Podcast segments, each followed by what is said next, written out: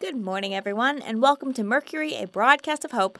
I'm Dr. Rosalind Clark, here today with Agnes Drew, and it is day 480 since we came back on the air. Today, we're going to be talking about nutrition and how it's important to get certain things into your diet. That's right, Dr. Clark. I think we've talked about this before, but one of the most important things to make sure you're getting in your diet is vitamin C, which, among other things, will prevent you from getting scurvy. If you're living in a somewhat tropical area, well, you're out of range of this broadcast. But just in case anybody from there is listening or on their way there, citrus fruits like oranges, limes, and lemons are all great sources of vitamin C. Stuff that might be a bit more likely to grow around here include broccoli, spinach, and other leafy greens, and winter squash, among many other plants. In fact, you can get the majority of the nutrients you need just by eating a wide variety of plants. All you carnivores out there are getting what's left over after the animal you ate had already used a bunch of the nutrients. If you want the good stuff, you gotta go to the source. Now, Agnes, while that's true, the vegetarian lifestyle isn't for everybody. Meat is high in energy, and we can all use a little extra energy from time to time. Plus, to get your protein requirements is going to make you branch out a little. In this post zombie world, a truly vegan lifestyle is going to be much more difficult to maintain. So guard your morals, but be sure to take care of yourself as well. Eggs are a good source if you can get them, as well as many kinds of nuts. Speaking of nuts, where's Max? Um, I don't know. Why do you ask? I told him what we were going to talk about today, and he got mm, that look in his eyes. Oh, well. Um, he's not here, so how bad could it be? Maybe he couldn't get the details worked out to his satisfaction. I've heard him muttering before about some crazy stuff that never made it on air, so he does have some kind of filter. Hope you're right. Anyway, listeners, as Dr. Clark was saying, it's important to keep an eye on your overall well being.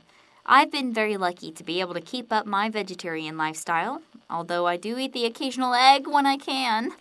What's important to me is that the animal who provided it wasn't mistreated.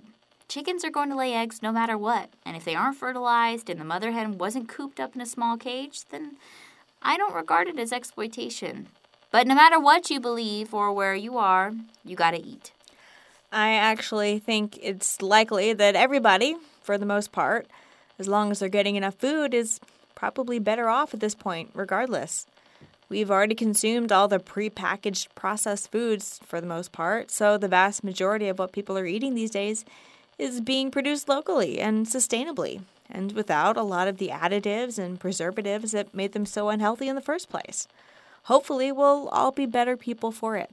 After all, you are what you eat. Dr. Clark, oh, just in time. And how serendipitous that you would say that. Breakthrough, Dr. Clark, breakthrough! Hi, Max. We were just talking about you.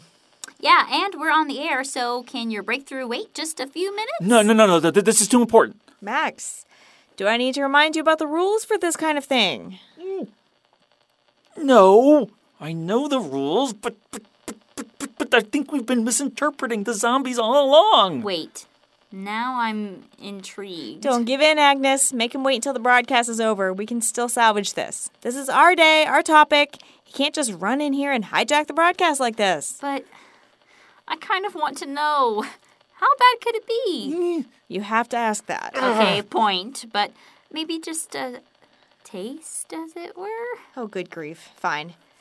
Max, how have we been misinterpreting the zombies? I think maybe they're meant to do us good.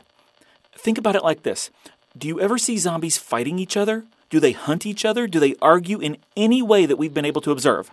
no. I have to admit, I've never observed aggression, zombie on zombie behavior. We've always thought that being a zombie would be terrible, that you're dead. But what if they're a superior life form? What if they're trying to turn us into them so that we can enjoy the benefits of immortality? What if being a zombie is actually a good thing? I don't think that's very likely, Max.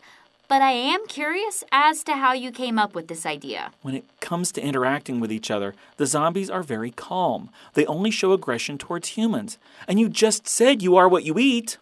What's that got to do with anything? What do you call somebody who eats only vegetables? Vegetarian. And what do zombies eat? Us. And what are we? Humans. Which makes the zombies. Humanitarians. That's it for today, listeners. We hope you got something out of that before Max came in. Hey! For Mercury, a broadcast of hope, this has been Agnes Drew, Dr. Rosalind Clark, and Max, we're never sure if he's kidding or not, O'Brien. Take care of each other.